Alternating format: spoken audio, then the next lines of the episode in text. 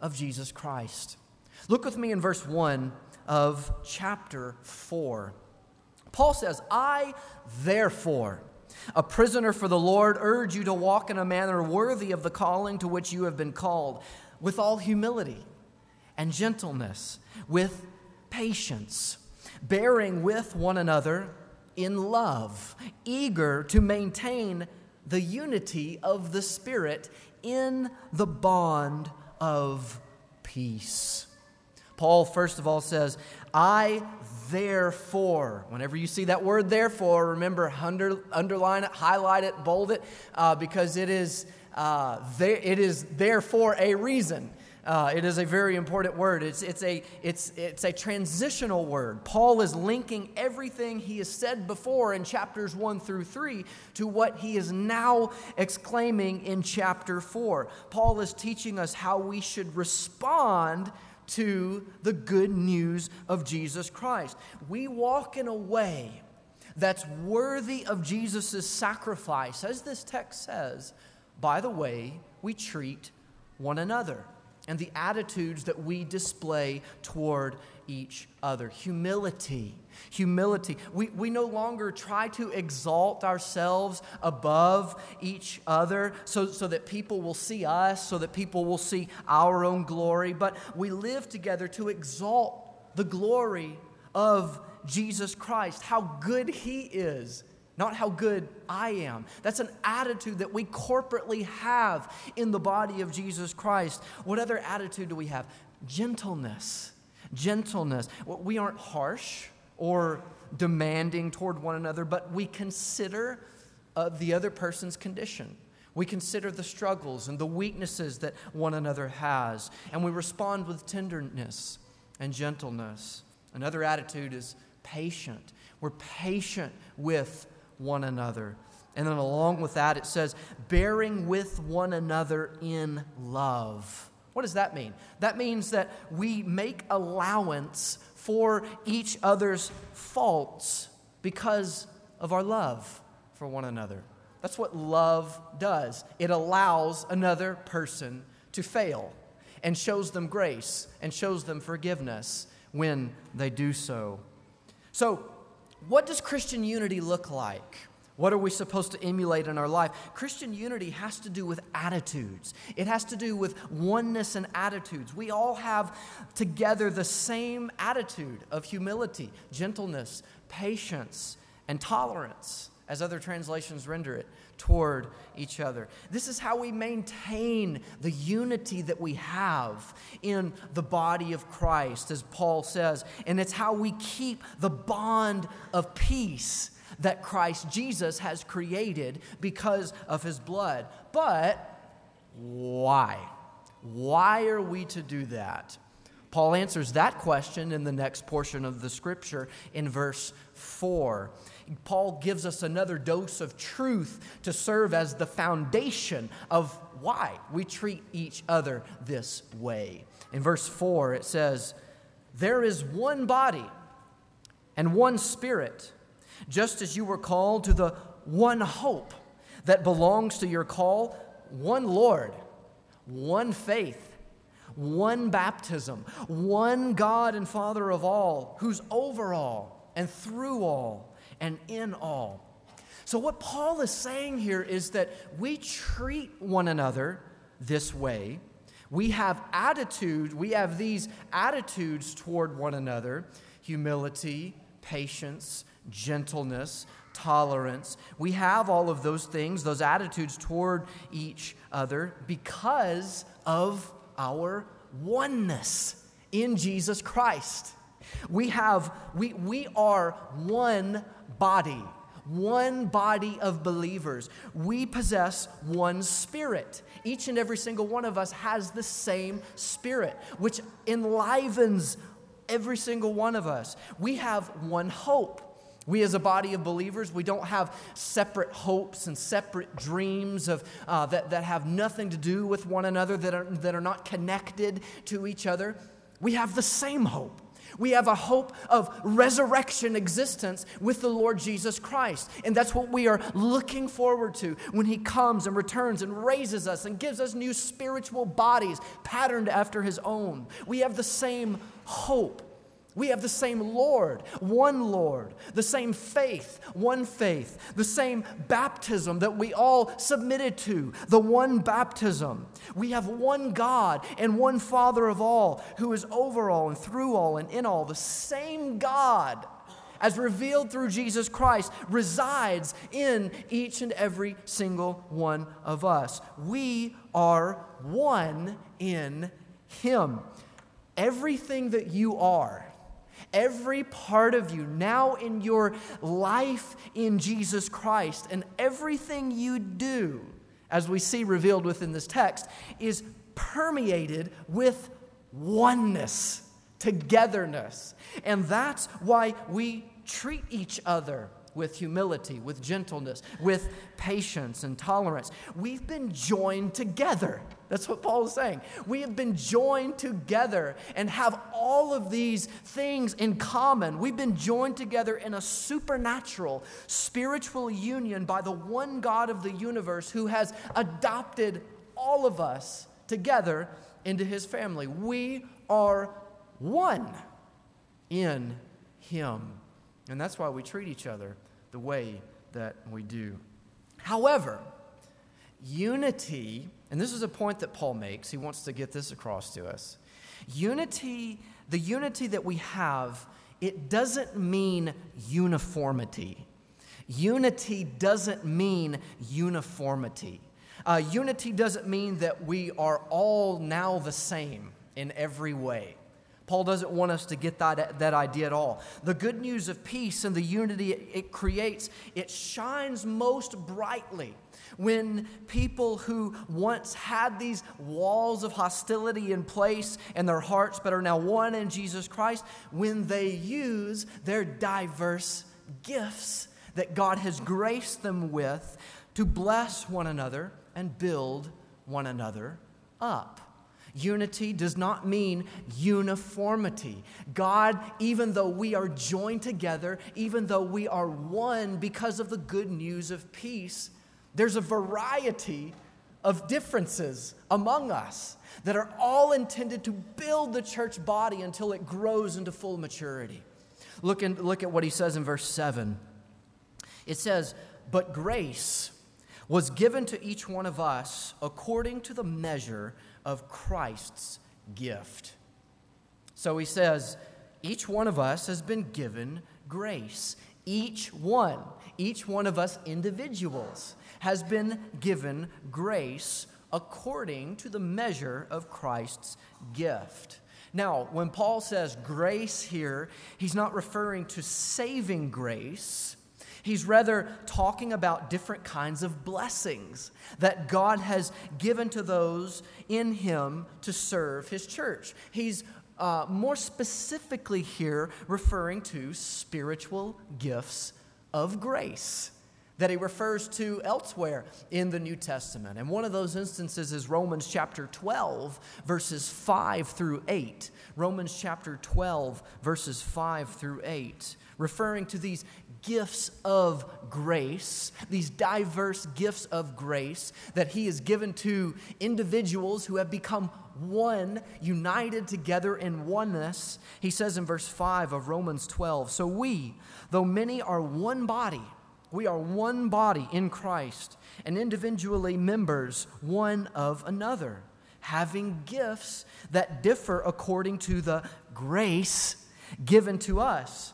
Let us use them if prophecy in proportion to our faith, if service in serving, the one who teaches in his teaching, the one who exhorts in his exhortation, the one who contributes in generosity, the one who leads with zeal, the one who does acts of mercy with cheerfulness. So, Paul is saying that we are one people who have all of these one things in common one Lord, one faith, one baptism, one God and Father of all. We are one people blessed, graced with a diversity of different gifts that God has showered upon us service, preaching, teaching God's word, generosity, leadership, showing acts of mercy, and so, so many other things.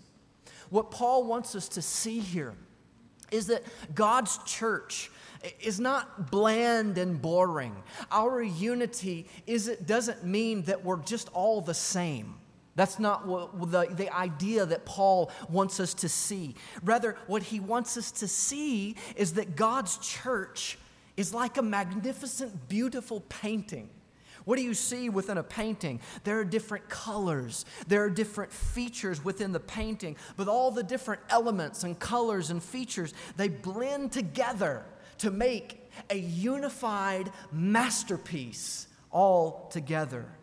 God, in His infinite wisdom, He's created unity amidst a diversified group of people. That's God's church. We are one. We are one in Jesus Christ, but we're not the same. We've been given different gifts. And all of those different gifts, when they are used in unison, make the glory, the oneness that we have in Jesus Christ, shine brightly for the world to see. And then Paul teaches us, he tells us how these gifts, these spiritual gifts of grace that we have been graced with by Jesus Christ, he tells us how they're mobilized, how we are sent out, and how we're organized to use them in his kingdom. Look, skip down with me in verse 11 of chapter 4.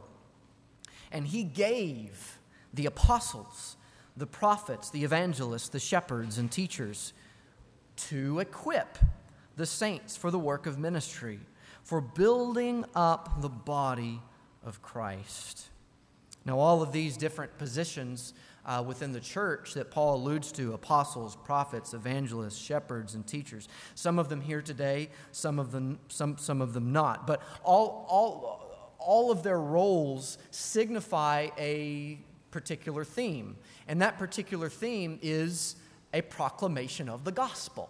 All of these church leaders, all of these, all of these different people have the same uh, goal of proclaiming the good news the gospel of peace to the church body.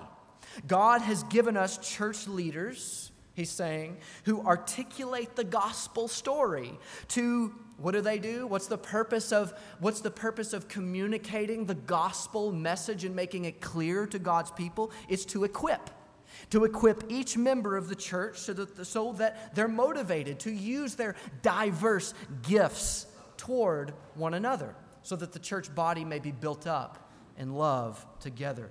And if you notice, this is exactly what Paul has been doing the entire book up to this point. Uh, if in um, Paul, in chapter 1 through 3, he's been expounding upon and celebrating the beauty of the gospel. That's, that's, that's his message in chapter 1 through 3. He's been talking about the beautiful good news of Jesus in order for you to respond to this story. He's equipping you in chapter 1 through 3 by telling you about Jesus and what Jesus has done. Paul is equipping you to use your gifts that God has graced you with. That tells us that the exposition and the articulation of this good news of Jesus is what equips us and motivates us and drives us to use our gifts of grace and work in His kingdom. But what I want you to notice, and I think the main point within this text, uh, what do we attain together when we're equipped through the gospel of Jesus Christ and we all together in unison use our gifts of grace? What is it that we attain in all of its fullness? Look with me in verse 13 of chapter 4. Until we all attain to the unity of the faith and of the knowledge of the Son of God, to mature manhood to the measure of the stature of the fullness of Christ. Notice with me here that there exists a connection between our use of what God has graced us with, our spiritual gifts. There is a connection between our use of the gifts that God has given to us and our Christian unity. And the connection is this our gifts of grace, they serve to bring about unity in Jesus in the body. It's only when, it's only when we all together in unison use our diverse gifts do we embody what Jesus died to create a new humanity, as he talks about in Ephesians chapter 2. A mature man, a new man, a purely unified body of believers who become what Jesus died and rose to accomplish in us. That's when our unity is seen in all of its beauty and all of its fullness. When not just a few people, not just a select group within the church, but when every single one, when each one of us uses what we have been graced with that to bless the church body and build it up, that's when unity shines in all of its fullness. And that unity that we have, Paul goes on to say, is designed to protect us. The unity that we have together is designed to shield us from the schemes of Satan. Look with me in verse 14. So that we may no longer be children tossed to and fro by the waves and carried about by every wind of doctrine, by human cunning, by craftiness and deceit, deceitful schemes. So, this unity that we have when it comes to full maturity, uh, our, our, diverse oneness in which we treat other with gentleness and patience, uh, and, and our willingness to participate together in the work of ministry, what does that do? What does unity do? Our unity, it keeps us from being carried away by false doctrine. It keeps us from being carried away by the schemes of Satan.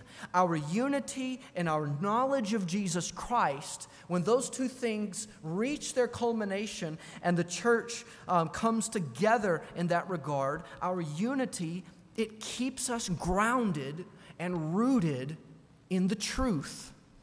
When I was a youth minister um, several years ago, there was, there was a young man uh, within our ministry that grew up in a non Christian home who started coming to, uh, to, to, our gatherings, and, and eventually he was baptized into Jesus. Uh, but then he began to waver, he began to be tempted.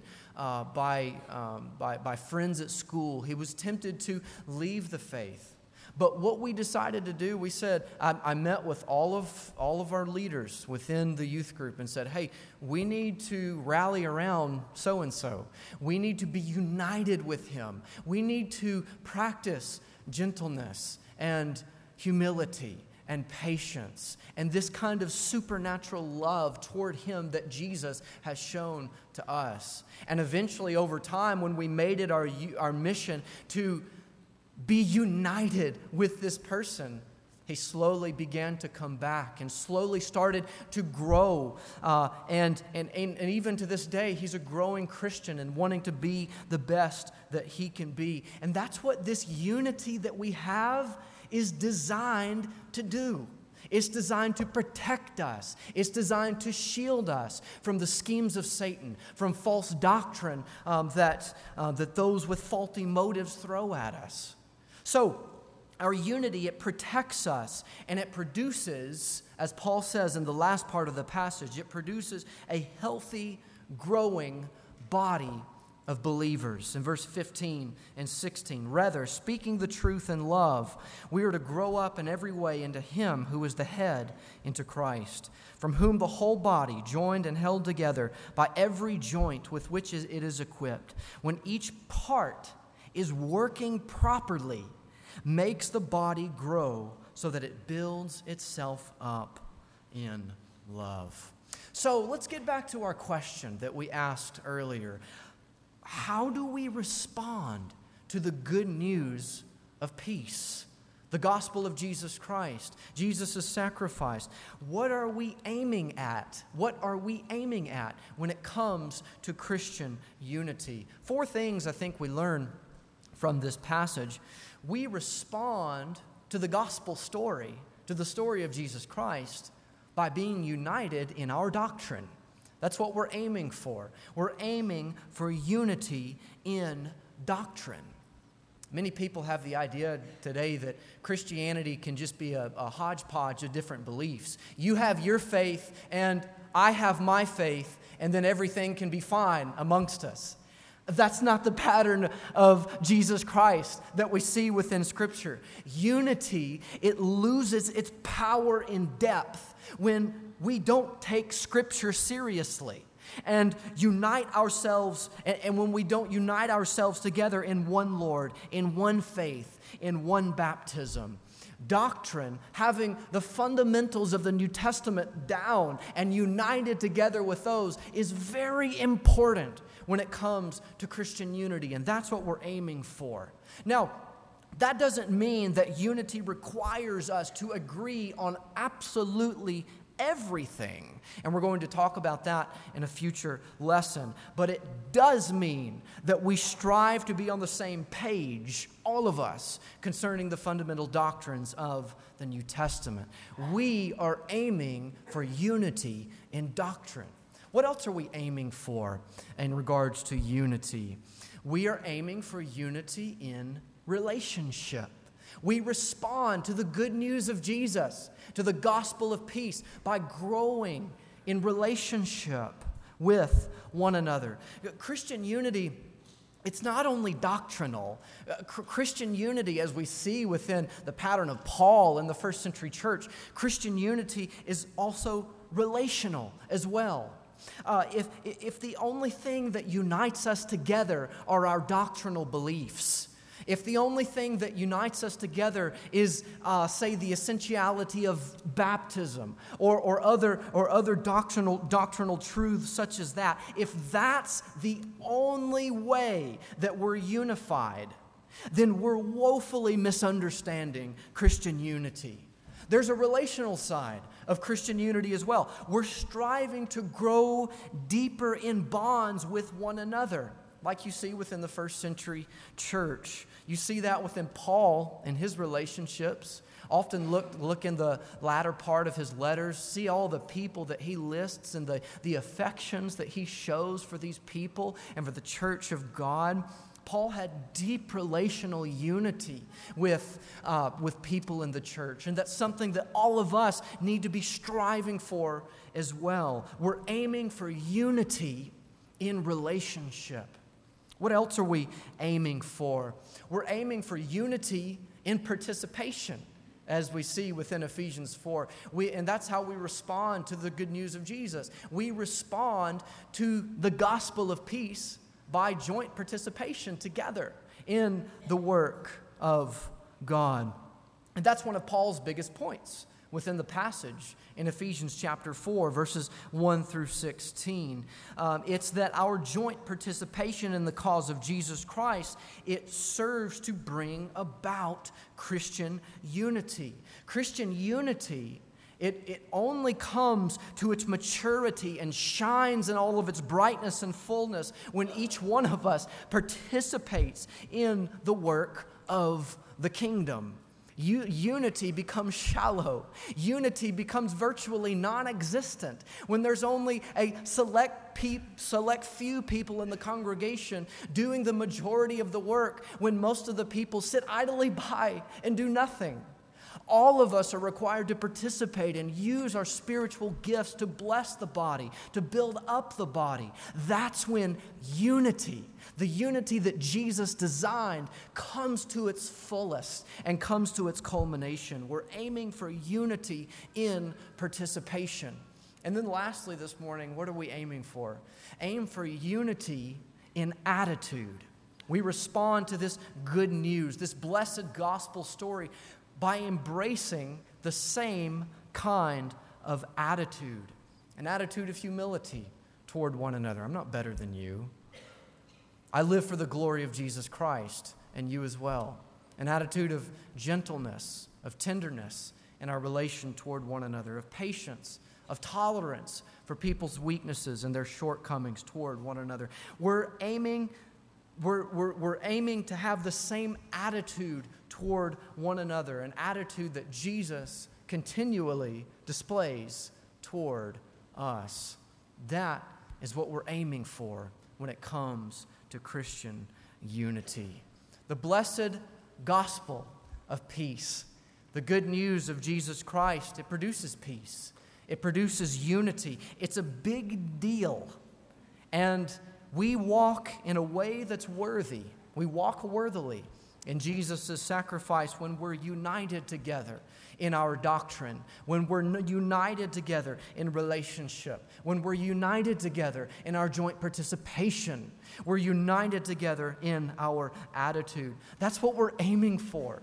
That's what we're striving to, recom- to become. This is how we respond to the blessed gospel of Jesus Christ. And it's how we embody the ideal of the new kind of humanity, our oneness in Jesus that Christ has come to create.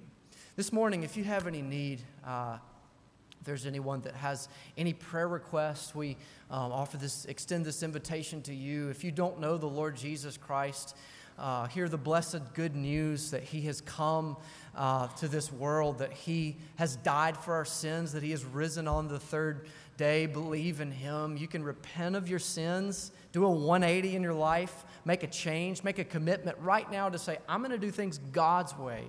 You can come forward today and confess your faith in Him and be immersed in water for the forgiveness of your sins if you have not yet.